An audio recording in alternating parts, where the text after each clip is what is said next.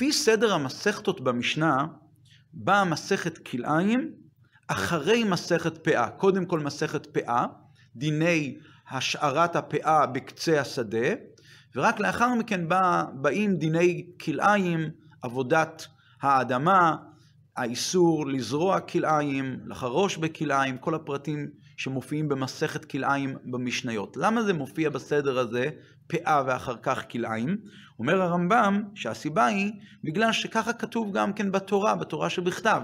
בפרשת קדושים, פרשת השבוע, התורה אומרת לא תכלה פאת שדך בקוצריך ולקט קצירך לא תלקט, התורה מדברת על דיני אה, פאה, ואז התורה אומרת שדך לא תזרע כלאיים וכולי. כלומר הסדר הוא קודם כל דיני פאה ואחר כך דיני כלאיים, לכן ככה זה מופיע גם במשניות. מעניין שהרמב"ם סידר בספר שלו, היד החזקה, את הלכות כלאיים ואת הלכות פאה, זה, שם זה מופיע בדיוק הפוך. שם קודם כל הוא מביא את הלכות כלאיים, ורק לאחר הלכות כלאיים הוא מביא את פאה, שזה בחלק הראשון של הלכות מתנות עניים, תחת הכותרת הלכות מתנות עניים. זה אומנם מופיע באותו ספר, בסדר, בספר זרעים, אבל קודם כל כלאיים, ורק לאחר מכן דיני פאה. למה? למה? הרי הרמב"ם בעצמו כותב שצריך להיות לפי הסדר שכתוב בתורה, כמו הסדר שמופיע במשניות. קודם כל פאה, ורק אחר כך כלאיים. אז הרדב"ז מביא על השאלה הזו שני טעמים. טעם אחד הוא אומר שהרמב"ם מביא את זה דבר ראשון, את כלאיים, הוא אומר שכלאיים זה בא בהמשך להלכות שלפני כלאיים, הלכות ערכין וחרמין, שהבן אדם מעריך דבר ונותן נדרים ונדבות שהוא נותן אה, ומקדיש אותם לבית המקדש, אז שם, בהתחלה של הפרק האחרון של הלכות ערכין וחרמין, הוא אומר ככה, בחמישה עשר באדר, כלומר בשושן פורים, בית דין נפנים לחפש אחר ולבדוק על צורכי ציבור ועל ענייני ההקדשות. כלומר שהיה נוהג ב-15 באדר שבית הדין היו בודקים ומסתכלים על כל ההקדשות ועל כל הדברים. למעשה המקור להלכה הזו שמופיעה ברמב"ם בהלכות ערכין וחרמים המקור הוא ממסכ, ממסכת אה, שקלים, בתחילת מסכת שקלים, שם כתוב בחמישה עשר בו עושים כל צורכי הרבים ויוצאים, ושם המשנה אומרת ויוצאים אף על הכלאיים. כלומר ב-15 באדר בית הדין היו יוצאים החוצה והיו מטפלים בכל השדות שהיה אה, שם זרוע כלאיים, היו עוקרים את הכלאיים מהשדות. כך כתוב למעשה במשנה במסכת שקלים. אז הרמב"ם אומר ככה, ככה אומר הרדב"ז, רבי דוד בן זמרה, הוא אומר שהלכות כלאיים מגיע מיד אחרי הלכות ערכין וחרמים, כי רק עכשיו הוא אמר שביום חמישה עשר באדר היו נפנים בית הדין לטפל בכלאיים. אחרי שהוא סיים לדבר על הכלאיים, בהמשך לדין הזה שהוא אמר בהלכות ערכין וחרמים, אז הרמב"ם פנוי לדבר על הלכות מתנות עניים, שבין ההלכות האלה זה מופיע דבר ראשון הלכות פאה. זה, אה, זו, זו, זו ההסבר, זה ההסבר הראשון של הרדב"ז. ההסבר השני שהרדב"ז אומר, שכלאיים זה כולל בתוכו הרבה יותר דברים, ולכן הוא מביא דבר ראשון את כלאיים. כלאיים זה כולל כלי אילנות, כלי זרעים, כלי הכרם, כלאי הרבעת בהמה, אסור להרביע, אה, כלאי בגדים, שעטנז, כלאי עבודת האדמה, עבודת הבהמה, לא לחרוש בשור וחמור יחדיו. אז הדרך, אומר הרדב"ז, הדרך של הרמב"ם הוא שדבר ראשון לתת זכות קדימה להלכות הכוללות יותר. לעומת זאת, מתנות עניים, הלכות פאה זה משהו מאוד מאוד ספציפי, ולכן דבר ראשון הוא הביא את הלכות כלאיים. אבל לכאורה שני התירוצים האלה הם דורשים עיון, דורשים בירור. א', התירוץ הראשון שלו, שזה מופיע בהמשך להלכות ערכין וחרמים, זה לגמרי לא מובן, שהרי בסוף הפרק, אותו שמופיע שם בהלכות ערכין וחרמים, שם הרמב"ם כותב שראוי לו לאדם, ככה הרמב"ם כותב שם בהלכות ערכין וחרמים, ראוי לו לאדם להנהיג עצמו בדברים אלו, אף על פי כן אם לא הקדיש אין בכך כלום, ולעולם לא יקדיש. ולא יחרים כל, לעולם לא יקדיש אדם נכסיו, ולא יחרים כל נכסיו. כלומר, דווקא בהלכות ערכין וחרמים הרמב"ם כביכול מיטיף לא להקדיש את כל נכסיו, אל יפזר יותר מחומש. אז לכאורה, לפי ההיגיון, היה דווקא עכשיו מתאים לבוא ולספר לנו על הלכות פאה והלכות מתנות עניים, כי זה בא בהמשך למה שהרמב"ם אומר. אם אנחנו מחפשים המשכים להלכות ערכין וחרמים, דווקא מתאים להביא את הלכות פאה מיד אחרי ערכין וחרמים, ולא ללכת על כלאיים. ובמיוחד, כאשר בסוף ההלכות האלה, הוא הרמב"ם אומר, שמה בהלכות ערכין וחרמים, מה קורה לגבי ערכין וחרמין בזמן הזה. אז הרמב"ם כותב, מי שהחרים בזמן הזה, מטלטלין, אומר הרמב"ם, נותנן לכהנים. אז זה די דומה למתנות עניים שהיו נותנים אותם לעניים, לכהנים, כי לכהנים אין חלק ונחלה בארץ ישראל. ממש מתאים למתנות עניים שגם אין להם חלק ונחלה ולכן צריך לעזור להם. אז לכאורה התירוץ הזה הוא תירוץ שהוא טעון ביאור. וגם התירוץ השני, ש... שמדבר על זה שכלאיים הם קודמים בגלל שלכלאיים יש משהו כללי יותר, אז לכאורה היה מספיק אם ההלכות של פאה היו מופיעים, מופיעות באמת בהלכות בפני עצמן. דבר ראשון הרמב"ם היה מדבר על הלכות ערכין וחרמים, אז הוא מדבר על פאה, חוזר לכלאיים, ולאחר מכן הוא מביא את, אה, את שאר מתנות עניים. מהרמב"ם נראה שהרמב"ם דווקא לוקח את פאה וכולל אותה בתוך מתנות עניים. מתנות עניים זה כולל את לקט, שכחה, פאה, אה, מעשר עני, דיני צדקה, כל זה תחת המטריה של הלכות מתנות עניים. אז אם ככה, אם ככה שזה עניין כללי, אז אדרבה, זה היה צריך להביא מיד אחרי הלכות ערכין וחרמים את ההלכות הכלליות של מתנות עניים, ואחר מכן יתפנה לפאה, סליחה, ואחר מכן יתפנה לכלאיים, שזה באמת מתאים עם הסדר שכתוב בתורה. שדך לא תזרע כלאיים, ואחרי זה לתת את המתנות עניים, את דיני פאה ולקט צריכה לא תלקט, את כל הדינים שקשורים למתנות עניים. למה הרמב"ם משנה את הסדר שהוא בעצמו אמר שבהלכות, אה, על המשניות, בפירוש המשניות שלו, הוא בעצמו אמר שככה צריך ללכת ולנהוג לפי כללי, לפי הסדר שכתוב בתורה. אז אומר הרבי בלקוטי שיחות, חלק י"ז, שיחה ג' לפרשת קדושים, הוא אומר שלמעשה ההסבר הוא מאוד מאוד פשוט. יש כאן סדר של זמנים, איך זה עובד בדיוק שקורה, שמביאים את מתנות עניים. אז יש כאן סדר. דבר ראשון, מתחילים עם כלאיים, כי כלאיים זה על הזריעה, איך לזרוע, איך לזרוע, באיזה צורה לזרוע. יש את כלאי זרעים, אחרי זה יש את, אחרי זה הוא מביא את שאר דיני כלאיים, אבל הרעיון של כלאיים הוא איך לזרוע. עכשיו, הזרע נזרע, יש קצירה, ואז אז צריכים להביא את ההלכות שקשורות לקצירה, שההלכות האלה הן הלכות פאה, הלכות מתנות עניים וכולי, שזה אה, אה, ההלכות שקשורות אל הקציר, אל היבול שכבר נקצר, ובדרך אגב הוא מביא גם את דיני צדקה, שזה כולל גם את מעשר שני ומעשר עני, מעשר עני, סליחה, ורק לאחר מכן מגיע הרמב"ם ומביא את המתנות שצריכים להביא, את ההלכות שקשורות אל המתנות שצריכים להביא מהתבואה שהיא כבר בסוף סוף המרוח אחרי שהבן אדם כבר הכין את הכל וזה ההלכות של תרומות, מעשר, כבר היבול כבר מסודר היטב, ואז נטע רוואי וכל הפרטים האלה. ואז בסוף, בסוף של הלכות זרעים, הוא מביא את הלכות שמיטה ויובל, שהם באים אחרי שש שנים תזרע שדיך וכולי. נבין את זה בצורה יותר ברורה על ידי שנתבונן רגע בפנימיות הדברים, אבל לפני אולי נעשה הקדמה של משנה, המשנה במסכת שקלים. שם המשנה אומרת שבאחד באדר משמיעים על השקלים ועל הכלאיים. עכשיו כל דבר הוא מדויק. למה מקדימים בית הדין ומכריזים, תדעו לכם, יש מצווה להביא שקלים לבית המקדש, ואחרי זה מדברים על הכלאיים. למה קודם שקלים ואחר כך כלאיים? היה לכאורה עדיף להגיד קודם כל כלאיים, סביר יותר לומר כלאיים אחרי זה שקלים. כלאיים זה מצווה שיש על כל יהודי ויהודי. כל רגע ורגע יהודי שהוא לא יודע על הכלאיים יכול לעבור על איסור. ברגע שזה גודל בכמות מסוימת, אז זה כבר עובר על האיסור עוד ועוד, וצריך לעקור את זה ברגע לפני.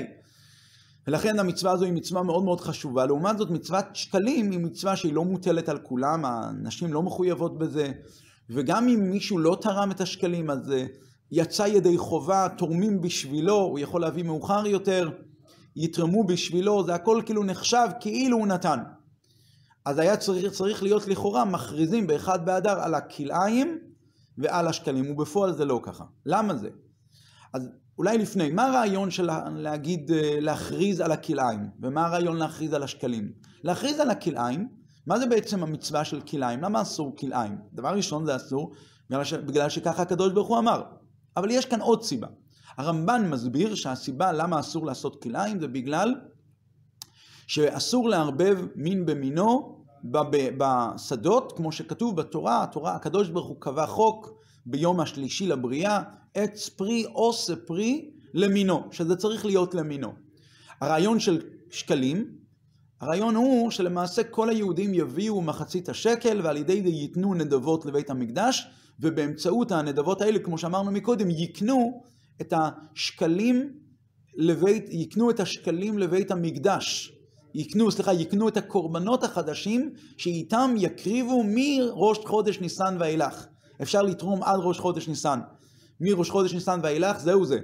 כל השקלים של שנה שעברה הולכים למשהו אחר, ואי אפשר למעשה להשתמש בשקלים, רק בשקלים החדשים שניתנו עכשיו, ואיתם קונים את הקורבנות, קורבנות ציבור, שלמעשה זה קורבנות שמשותפים לכל עם ישראל. זה בעצם הרעיון של השקלים. לפי זה אנחנו נבין מצוין, דבר ראשון, למה מקדימים את כלאיים, את אה, שקלים לפני כלאיים. הרי כל דבר שהקדוש ברוך הוא הסתכל באורייתא, הוא ברא עלמא. כל דבר שיש בעולם, יש לו מקור לפני כן, משתלשל לפני כן, מהמקור שלו, כמו שהוא בתורה. ואותו דבר זה גם משתקף בעבודה של בני ישראל, שלומדים תורה וחיים לפי התורה. אז יש את ההשתקפות בבני ישראל, השתקפות בתורה והשתקפות בעולם. אז למעשה, זה לא רק שזה השתלשלות, אלא למעשה דבר ראשון הדבר קיים בתורה, לאחר מכן הוא משתלשל ויורד למטה לתוך העולם הזה. לפי הרעיון הזה אנחנו נבין מצוין למה מקדימים קודם כל שקלים לכלאיים. מה זה שקלים? לא לערבב קורבנות של שנה זו בקורבנות של שנה זו. אז זאת אומרת, כדי שהעולם הגשמי יהיה למיניהו, שלא יהיה בו כלאיים, אז צריך למנוע ערבוב רוחני גבוה יותר. אז הערבוב, הדבר הראשון, אנחנו מונעים ערבוב, סוג של כלאיים, אנחנו מונעים ערבוב רוחני בקורבנות, ואנחנו, בית הדין בא ואומר, בית הדין שעניינם הוא תורה, כי מציון תצא תורה, זה למעשה ההוראה של הבית הדין. אז בית הדין נותן הוראה ואומר על השקלים. דבר ראשון, לא לערבב, להשתמש בזמן הנכון עם הכסף. עם הכסף הזה להביא את הקורבנות של שנה זו, ואת הקורבנות, לא לערבב קורבנות של שנה אחת בשנה אחרת. ולמעשה בית דין גם אומר שהכוחות הרוחניים שקיימים בשביל השנה הבאה, השנה שעכשיו מגיעה מחודש ניסן ואילך, הם קיימים בכסף הזה, שעכשיו יהיה.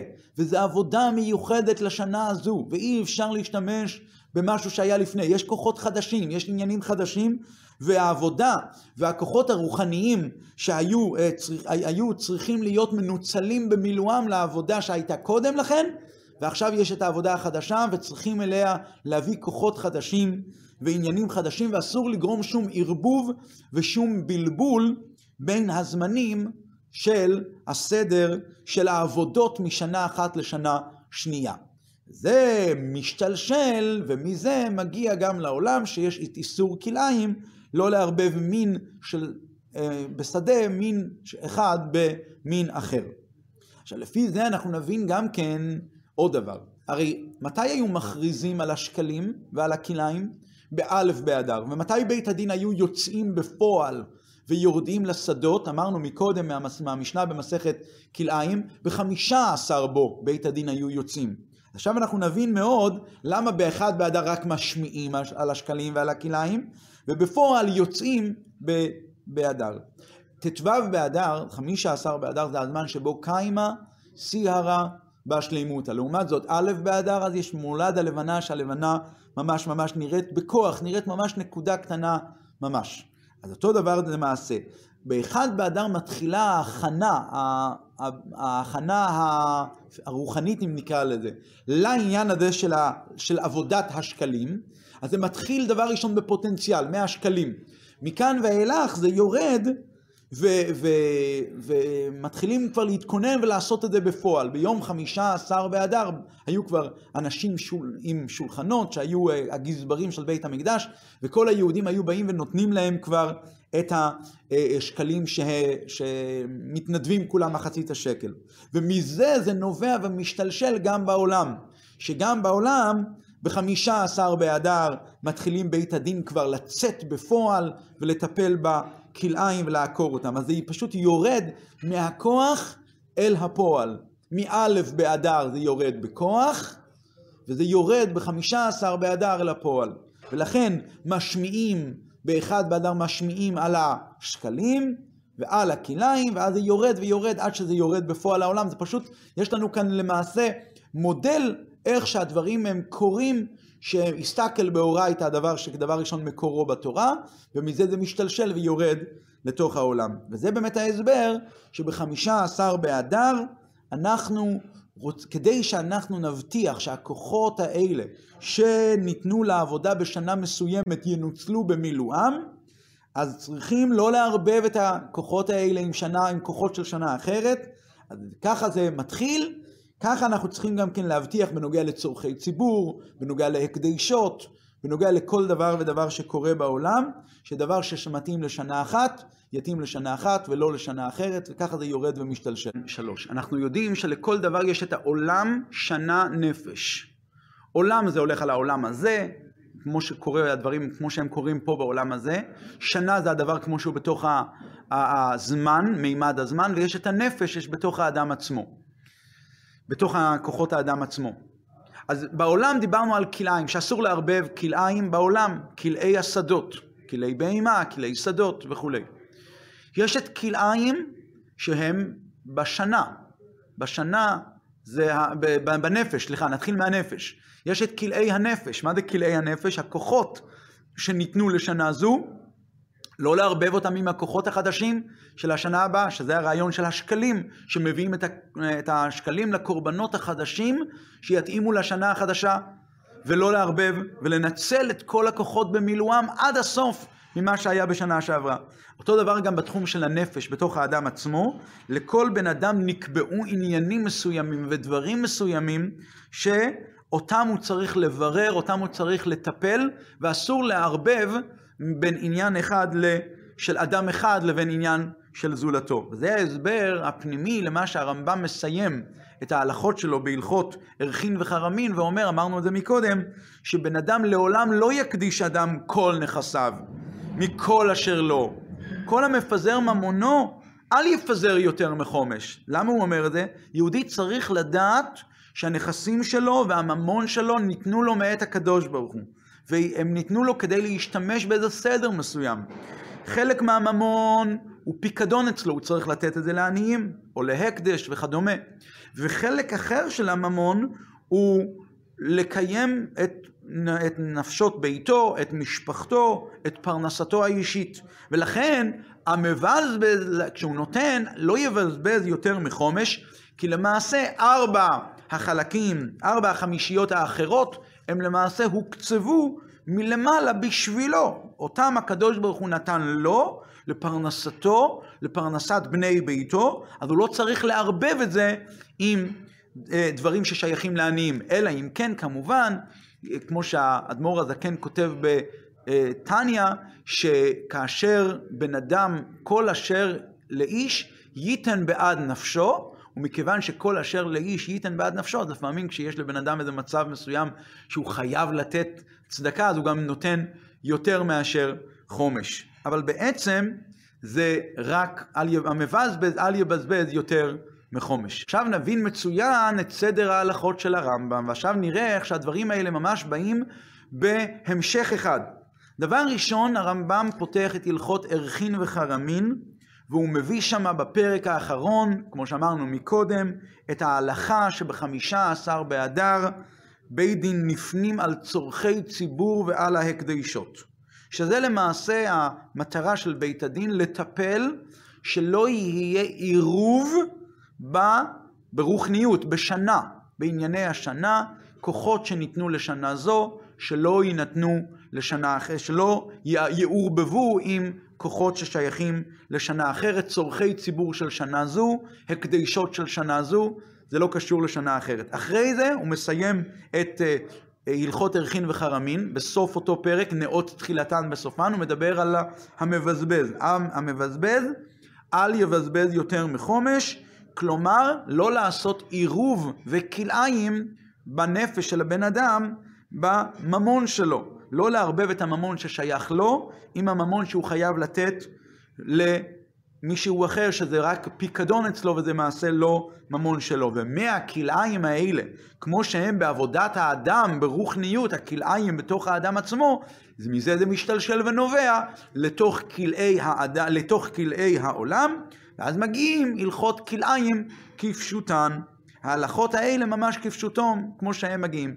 רק מה, שאפשר לבוא עכשיו לידי טעות. הטעות הזו, אה, כבר דיברו עליה בגמרא, ששאלו, אה, שאל אה, טרונספורופוס הרשע, הוא שאל את רבי עקיבא, הוא אמר לו, אם הקדוש ברוך הוא נתן לי את הכסף הזה, והוא עשה את האדם האחר עני, אז אם ככה, אולי באמת לא צריך לתת צדקה חלילה, כי זה המטרה של הקדוש ברוך הוא, הוא רצה שפלוני יהיה עני, וכולי וכולי.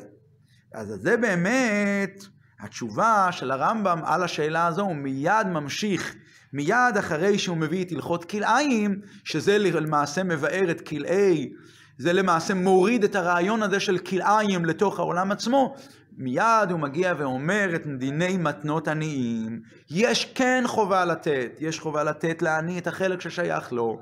ואז מגיעים כל סוגי מתנות העניים, ואז הוא מביא את פאה וכולי וכולי. את כל הסדר. עכשיו, נוכל גם להבין למה באמת בתורה, בתורה שבכתב זה קודם כל בפאה, דיני פאה. לא תכלה פאת שדך בקוצריך. ואחרי זה מגיעים דווקא דיני כלאיים. והרמב"ם זה הפוך, דבר ראשון כהלכות כלאיים, רק אחר כך הלכות מתנות עניים. במתנות עניים מודגש שצריכים לתת לעני חלק מהממון, לא את הכל. אותו דבר גם, ב, זה מתבטא בכל ההלכות של, של מתנות עניים. דבר ראשון, פאה. החלק שהוא החלק האחרון של החלק הקצה של השדה, בקצה שדה או בסוף שדה, אותו דבר בלקט. לפי ההלכה, אם נפלו שני שיבולים אז זה לקט, שלושה זה כבר לא לקט. אותו דבר בשאר מתנות עניים צריך להביא חלק ממתנות עניים. זה כבר העניין של שלילה, זה, האמת היא שזה כבר העניין של שלילת הכלאיים ברוכניות, לא לערבב. כבר כשבן אדם רואה את ההלכות האלה של פאה, הוא כבר רואה שאסור ל, ל, לערבב דברים ואסור לערבב אה, כוחות מסוימים ששייכים לו עם כוחות ששייכים לראיהו וכולי וכולי. ו, ומזה זה משתלשל, משתלשל גם לכלאיים כפשוטו, כמו שאמרנו מקודם. לכן התורה דבר ראשון כתבה לא תכלה פאת שדך, ואחרי התורה כתבה שדך לא תזרע כלאיים. לעומת זאת הרמב"ם, שהרמב"ם כבר הזכיר בהלכות ערכין וחרמין את כל העניין הזה שאסור לבזבז יותר מחומש, ולא לתת את כל אשר לו, את כל נכסיו וכולי וכולי, אז למעשה הוא כבר הזכיר את העניין הזה של כלאיים. אז ממילא הוא כבר נכנס לדבר על הנושא של כלאיים, ולכן מיד לאחר מכן מופיעות הלכות מתנות עניים, שכבר אנחנו מבינים משם שצריך לתת להם, ובזה דת ישראל מתכונן, ו... אה, ועם ישראל למעשה עומד על העניין הזה של מצוות הצדקה. אבל בתורה שבכתב, כאשר התורה כותבת אה, את דיני פאה, כבר אנחנו מבינים מתוך הלכות פאה, אנחנו מבינים שלא צריכים לתת את כל אשר לא. אלא רק חלק משדהו, וממילא כבר מזה משתלשל לתוך העולם הזה, שלא צריך לערבב כוחות עם כוחות, וכמו שאסור לערבב את אה, כלאי האדם בנפש, ככה גם זה יורד לתוך כלאי האדם בפועל, לתוך כלאי העולם בפועל, שדך לא תזרע כלאיים, שיהיה לכולנו שבוע טוב, שבת שלום וקיץ בריא.